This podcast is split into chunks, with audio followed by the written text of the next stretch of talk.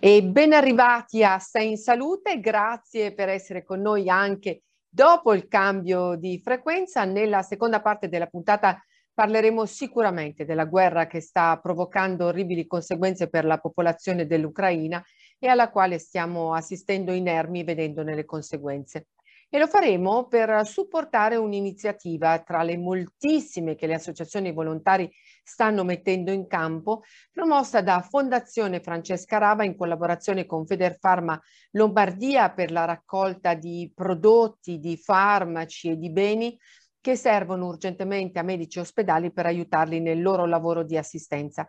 Nella prima parte invece parliamo di udito e dei relativi problemi che comporta la difficoltà di non sentirci bene e lo faremo con un grande esperto, un otorino laringoiatra. Tutto questo subito dopo la sigla.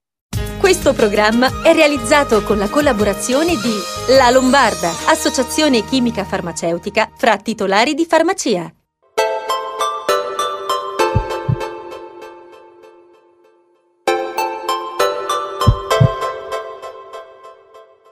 Rieccoci qua, qualche giorno fa è stata celebrata la giornata mondiale dedicata all'udito.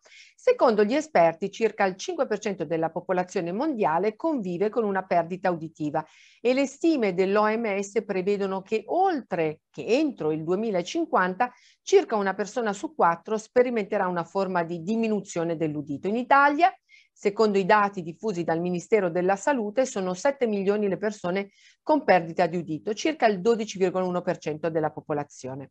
Per parlarne abbiamo invitato a Sei in Salute il professor Domenico Cuda, direttore di Otorino Laringoiatria dell'ospedale di Piacenza e presidente della Società Italiana di Otorino Laringoiatria e Chirurgia cervico-facciale. Ben arrivato professore, grazie per aver accettato il nostro invito. Grazie, bentrovata e un uh, saluto a tutti gli ascoltatori. Professor Cuda, intanto con la pandemia e l'uso delle mascherine molti abbiamo scoperto di essere diventati un po' sordi, non a causa della Covid, ma perché non potendo leggere sulle labbra ci siamo accorti che non sentiamo più così tanto bene. È un dato di fatto? È un dato di fatto, ahimè, perché siamo circondati da rumore o comunque da ambienti di ascolto non ideali e, e soprattutto perché ha un deficit uditivo anche minimo, il supporto della lettura delle labbra, dell'espressione facciale aiuta molto. Quindi questo ci ha consentito di far emergere la problematica in una fetta sempre più ampia di popolazione. Voi siete gli specialisti che tra le altre patologie prendete in carico anche quella dell'abbassamento dell'udito. Quali sono i sintomi da non trascurare? Sì, Intanto, ecco, diciamo che c'è un errore, secondo me, concettuale che occorre chiarire, cioè l'udito, le problematiche inerenti all'udito sono un problema di salute, costituiscono un problema di salute, un problema medico. Erroneamente si pensa al, ad altre soluzioni, direttamente alla soluzione senza passare dal tassello precedente che è quello della diagnosi. Quindi un disturbo dell'udito, ossia un acufene, per esempio, poi magari ne parliamo anche un po' dell'acufene. Un abbassamento uditivo che può consistere in una difficoltà ad ascoltare gli altri, ecco appunto quando hanno la mascherina, oppure quando c'è l'ambiente rumoroso, quando l'ambiente eh, riverberante, ossia quegli ambienti molto ampi che, in cui c'è un po' di rimbombo, pensiamo per esempio a molte chiese, molti ambienti grandi, delle fiere, delle stazioni, oppure quando si è a tavola che ci sono tante persone messe insieme, vicine, che parlano contemporaneamente. Ovviamente nei casi più gravi il difetto uditivo è più palese. Delle sensazioni per esempio di ovattamento auricolare e anche un altro sintomo che a volte si associa alla perdita uditiva che può essere quello di un disturbo dell'equilibrio, una vera e propria vertigine o anche dei disturbi di equilibrio. Ecco, quando ci sono tutte queste componenti o una semplicemente di esse, è, è necessario rivolgersi al proprio specialista otorino laringoiatra che eseguirà la diagnosi e poi dopo si vedranno le soluzioni adatte. Insomma. Quali sono gli strumenti di diagnosi di cui disponete? Beh, intanto è molto importante la raccolta della storia clinica. La storia clinica ci dice molto, la presenza di malattie concomitanti, molte malattie possono associarsi alla perdita di udito, l'esposizione al rumore, abitudini di vita come l'ascolto della musica o abitudini venatorie, anche se si sono ridotti al lumicino i cacciatori nella, nella, nostra realtà, fortunatamente devo dire. Ecco, la storia, l'anamnesi, quindi la raccolta della storia clinica è importante. Poi c'è Certamente seguiremo un'ispezione accurata dell'orecchio, possibilmente con un ingrandimento, quindi ecco con il microscopio, con delle ottiche, le, le metodologie più moderne sono queste. Si guarderanno anche gli altri distretti otorino-laringoiatrici, bisogna vedere per esempio le cavità nasali, la faringe, e dopodiché gli elementi cardine derivano dagli esami audiologici. Primo fra tutti il classico esame audiometrico, quello che si fa mettendo delle cuffie e vedendo un po' i livelli minimi di udito che poi in base alle caratteristiche consentono già un primo orientamento. Naturalmente poi ci sono esami di secondo livello più sofisticati, potenziale vocati, l'impedenzometria e così via e spesso si rende anche necessario ricorrere a tecniche non strettamente specialistiche ma di complemento come una risonanza magnetica, un TAC in casi selezionati. L'ipoacusia o la diminuzione dell'udito va un po' di pari passo con l'aumentare dell'età. Ne prendiamo atto quando ce lo fanno notare gli altri perché parliamo a voce più alta o alziamo troppo il volume della TV. Diventa un po' imbarazzante e quindi lo neghiamo anche a noi stessi, vero? Sì, è vero, c'è un incremento notevolissimo della, della, prevalenza, cioè del numero di persone che risultano affette da disturbi dell'udito con l'aumentare dell'età. Però attenzione al messaggio che noi andiamo a dare, perché non è espressione di vecchiaia. Esiste certamente una quota abbastanza fisiologica di piccolo declino uditivo che aumenta con gli anni, ma è poca cosa. La realtà è che passando gli anni si stratificano e si sovrappongono un insieme di insulti all'organo dell'udito che nel corso della vita possono, possono verificarsi, possono verificarsi ogni giorno potenzia delle potenziali minacce alla salute uditiva. È chiaro che l'ottantenne eh, conta, ha accumulato 80 anni di esposizione ad eventi lesivi, il ventenne ha meno esposizione. Risulta da molte ricerche che la sordità è un rischio a cui sono esposti soggetti di tutte le età, un po' come ha detto lei, purtroppo sempre più comune riscontrare difetti uditivi anche in bambini e adolescenti a causa un po' dell'uso sconsiderato degli auricolari per l'ascolto della musica ad altissimo volume. Allora le chiedo se esiste, come per la vista, un calendario di visite, partendo dall'infanzia.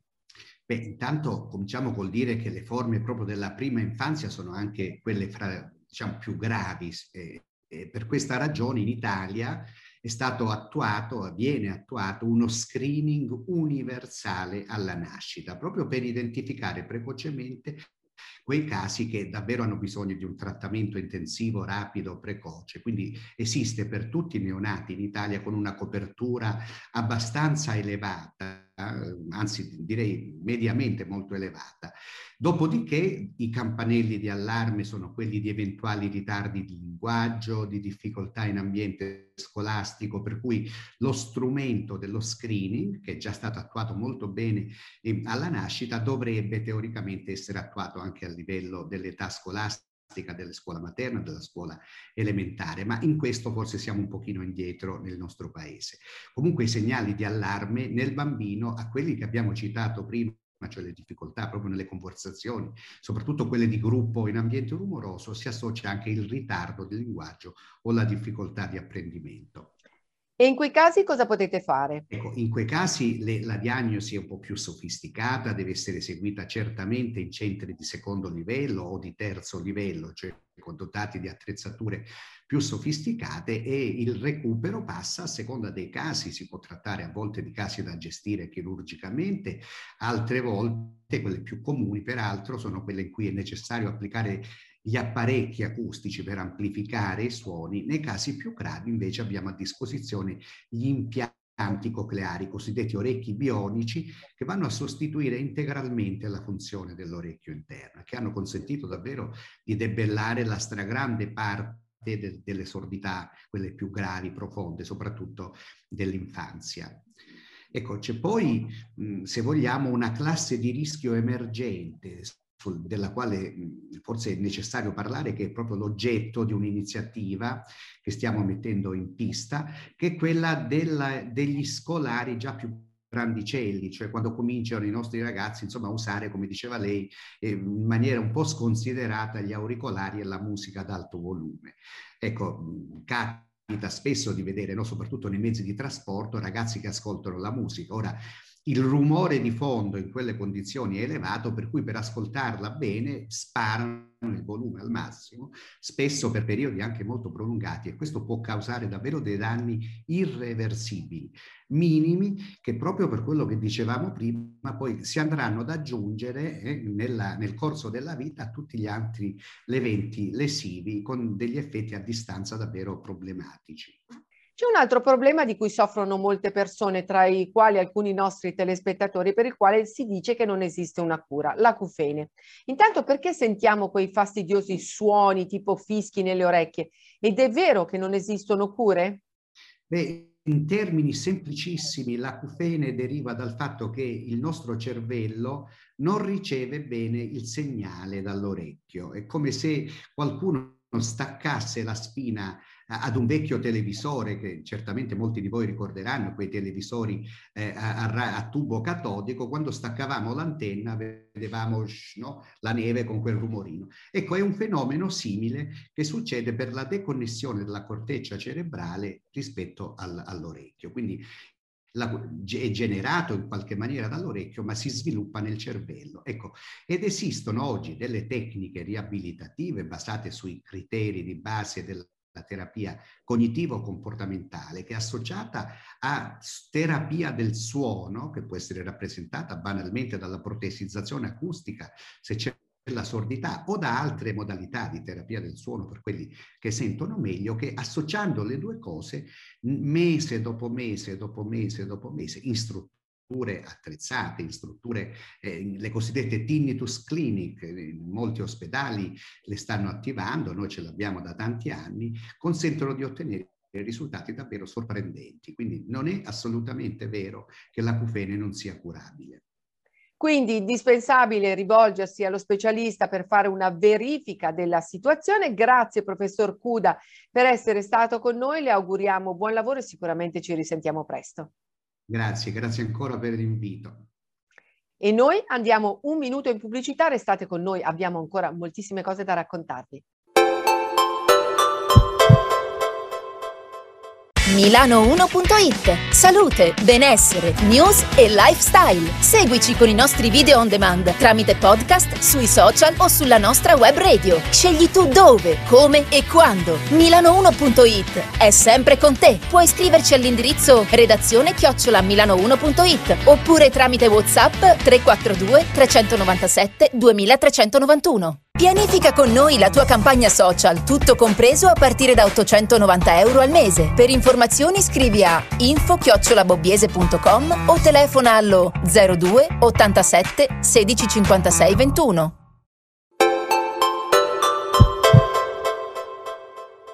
Bentornati. Di fronte all'orrore della guerra in Ucraina che vede protagonisti purtroppo soprattutto donne e bambini anche piccolissimi, Federfarma Lombardia sostiene Fondazione Francesca Rava NPH Italia Onlus in una raccolta di farmaci e beni di prima necessità. Per raccontarci cosa sta facendo la Fondazione abbiamo chiamato Maria Vittoria Rava. Presidente, ben arrivata. Grazie, Maria Vittoria, già a poche ore dai durissimi attacchi russi in territorio ucraino, la Fondazione Francesca Rava si è tempestivamente attivata per portare aiuto concreto agli ospedali. Ci dici come state intervenendo?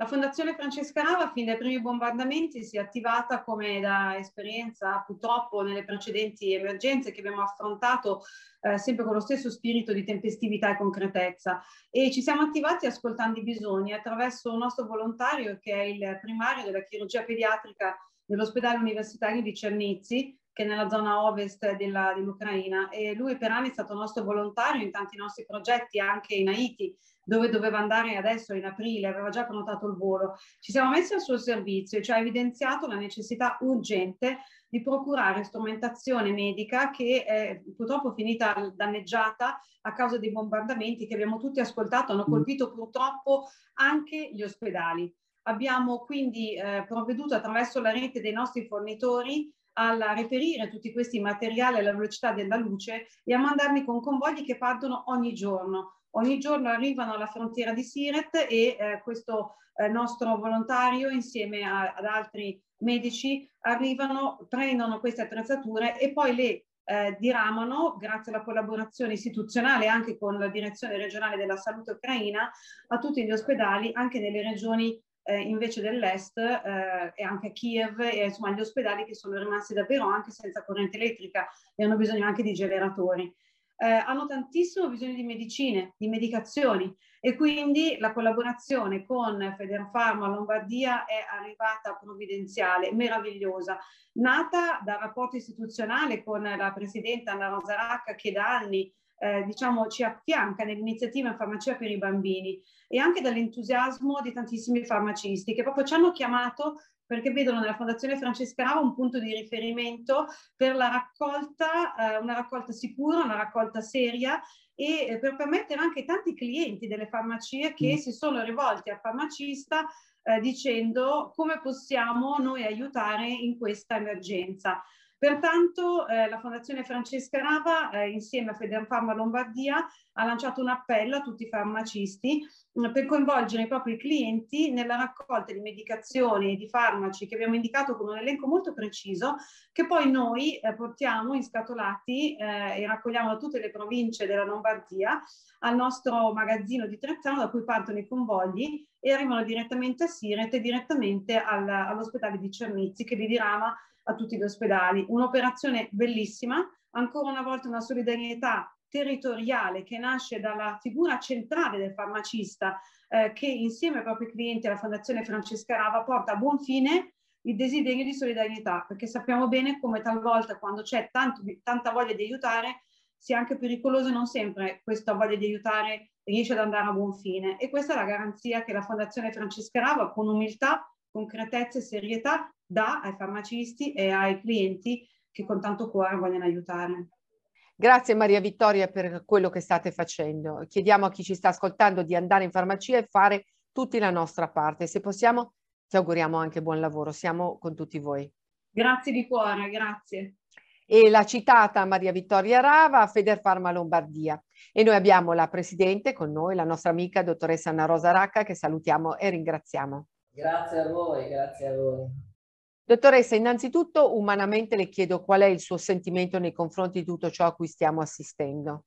Guardi, io lo dico da farmacista, da tanti anni che sto dietro un banco e di calamità ne ho viste tante, ho visto terremoti, ho visto epidemie.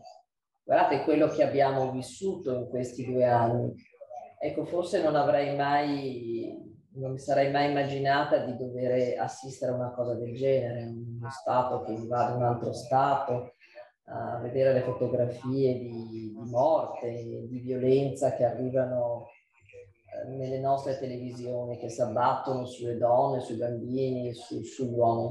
E quindi proprio da farmacista, ma se volete anche come mamma, come donna, eh, veramente è proprio straziante vedere quanto stiano soffrendo quelle popolazioni e quelle persone.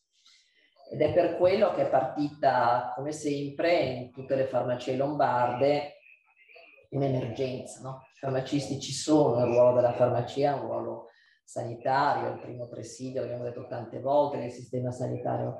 Ed è giusto che quindi anche questa volta eh, le farmacie eh, si mobilitino, si sono mobilitate e lo facciano al fianco naturalmente di una fondazione riconosciuta a livello nazionale e internazionale come la Fondazione Rava, perché quello che è importante è che poi le donazioni, diciamo, arrivino, che, che possano arrivare. Io devo veramente ringraziare Fondazione Rava, come così ringrazio anche i, i, nostri, i nostri grossisti, Federfarma Servizi ADF, perché saranno loro che porteranno i pacchi che dalle farmacie partiranno, arriveranno quindi a Trezzano sul naviglio e da lì arriveranno a un ospedale, un ospedale ucraino dove ci sono dei medici che già collaboravano con Fondazione Rava e, ed è un ospedale per bambini. Poi forse in queste epidemie gli ospedali non sono più soltanto per bambini perché l'emergenza è tale che un ospedale poi è per tutti. ma quindi sappiamo esattamente dove vanno, sappiamo esattamente quando arriveranno anche, perché diciamo appunto questa iniziativa che è partita e che dura, mi raccomando, lo voglio dire, fino al 16 marzo alla sera. Ecco, quindi il giorno 17, come vi dico, quindi verranno ritirati i pacchi dalle farmacie e il 18-19 partiranno per, per Ucraina, per Ucraina appunto per, per, questa, per questi ospedali eh, pediatrici ucraini. E quindi insomma ecco un'iniziativa che, che, ci appassiona, che ci, eh, come sempre ci vede protagonisti, ma mi sembrava doveroso che anche questa volta le farmacie si mobilitassero. In pratica ci racconta come partecipare a questa iniziativa di solidarietà, cosa e fino a quando possiamo donare? Allora, è molto facile. Intanto diciamo farmaci da banco, farmaci da banco che sono antinfiammatori e che sono quindi farmaci che si usano per i bambini ma anche per i grandi, che sono il paracetamolo, il chetoprofene, l'acido acetilsalicilico e l'ibuprofene, ma lo chiedete in farmacia. Farmaci rigorosamente da banco perché per i farmaci ci vuole la ricetta. Sulla il fatto che vadano diciamo in Ucraina farmaci invece prescritti, quello se ne sta occupando Banco Farmaceutico. Quindi le persone possono venire e appunto donare o questi farmaci che non richiedono la prescrizione, possono donare latte per i bambini, latte in polvere o latte liquido, tutta quella che è la medicazione, perché queste servono, purtroppo servono disperatamente queste cose per i pronti soccorso. Sto parlando di garze, di beni, di disinfettanti, tutto quello che è il materiale di automedicazione. Poi naturalmente anche prodotti per l'igiene, per l'igiene personale, questi sono importanti da, da naturalmente bagni schiuma, shampoo, tutti quelli che sono proprio prodotti per l'igiene. Poi anche le cose, come dicevo, i pannolini sono, sono interessanti. Insomma, noi abbiamo una lista comunque, la, le farmacie hanno questa lista che hanno queste cose che vi ho detto. A volte anche i tamponi, servono i tamponi perché naturalmente ehm, per, per, quando arriva, per portare poi i vaccini bisogna prima tamponare, tampon, fare tampone alle persone. Però insomma ecco, è un materiale semplice, quindi anche di, di basso costo, quindi anche eh, una, una piccola cifra può, serve per mandare tanta roba, perché sono cose anche che costano, che costano poco. Quindi insomma ci sono ancora dei giorni e non vedo l'ora che partano questi camion e questi container per, per arrivare da questi medici, da questi che sono coordinati da un grande professore, diciamo, ucraino, ma eh, non vedo l'ora che partano. Dottoressa, c'è un'altra iniziativa oltre quella con Fondazione Rava che riguarda direttamente voi farmacisti. I presidi della Croce Verde partecipano alla raccolta fondi attraverso una donazione che effettueranno a Federfarma Nazionale pro emergenza ucraina. Eh, in questo caso di che cosa si tratta? Ovviamente le farmacie come sempre, questa volta lo faranno in maniera eh, massiccia, abbiamo, stiamo già raccogliendo tantissimo, quindi le farmacie faranno invece una donazione in denaro e lo faranno su questo conto che è in Federfarma Nazionale e che è, che è intestato diciamo appunto alla Federfarma dove appunto quindi eh, arriveranno diciamo altri aiuti per l'Ucraina e per quelle che sono quindi le farmacie dell'Ucraina, insomma, quindi non saranno perché questo lo facciamo sempre, quindi la farmacia donerà in denaro su un conto corrente, mentre i cittadini, come vi dico, possono fare questa donazione in, in queste cose che vi dicevo prima, quindi materiale, latte, medicazioni, farmaci da Ho ancora una domanda un po' a seguito dell'emergenza. Belgio, Austria, Germania hanno visto un'impennata di richieste di pastiglie di iodio nelle farmacie. Da noi che cosa sta, che come sta andando? Sa che abbiamo ricevuto moltissimi messaggi che le chiedono un suo parere su questi integratori. Che cosa ci dice? Non sono state delle indicazioni che ci arrivano dal Ministero, dal Ministero della Sanità. Non ci arrivano dal Ministero, non ci arrivano dalla nostra regione, quindi in questo momento mh, stiamo fermi eh, assolutamente perché queste venivano fatte dell'emergenza eh, vicino alle centrali nucleari, insomma, quindi voglio dire adesso eh, aspettiamo assolutamente e, e soprattutto diciamo ricordiamoci sempre che eh, qui ci necessita assolutamente eh, il consiglio del medico o comunque anche del farmacista, quindi stiamo molto attenti, non compriamo nulla su internet e rivolgiamoci come sempre alle figure istituzionali, ma in questo momento non c'è questa emergenza e quindi in questo momento non è necessario. Bene, dottoressa, grazie mille per essere stata con noi, averci raccontato di questa iniziativa. Speriamo di vedere presto una luce in fondo a questo disastro umanitario e ci sentiamo settimana prossima per altre notizie. Arrivederci a tutti, buona settimana. Bene, per questa settimana chiudiamo qui. Se volete risentirci siamo su tutti i social, YouTube, Facebook e Spotify e noi vi diamo appuntamento a settimana prossima. Vi aspettiamo. Questo programma è realizzato con la collaborazione di La Lombarda, associazione chimica farmaceutica fra titolari di farmacia.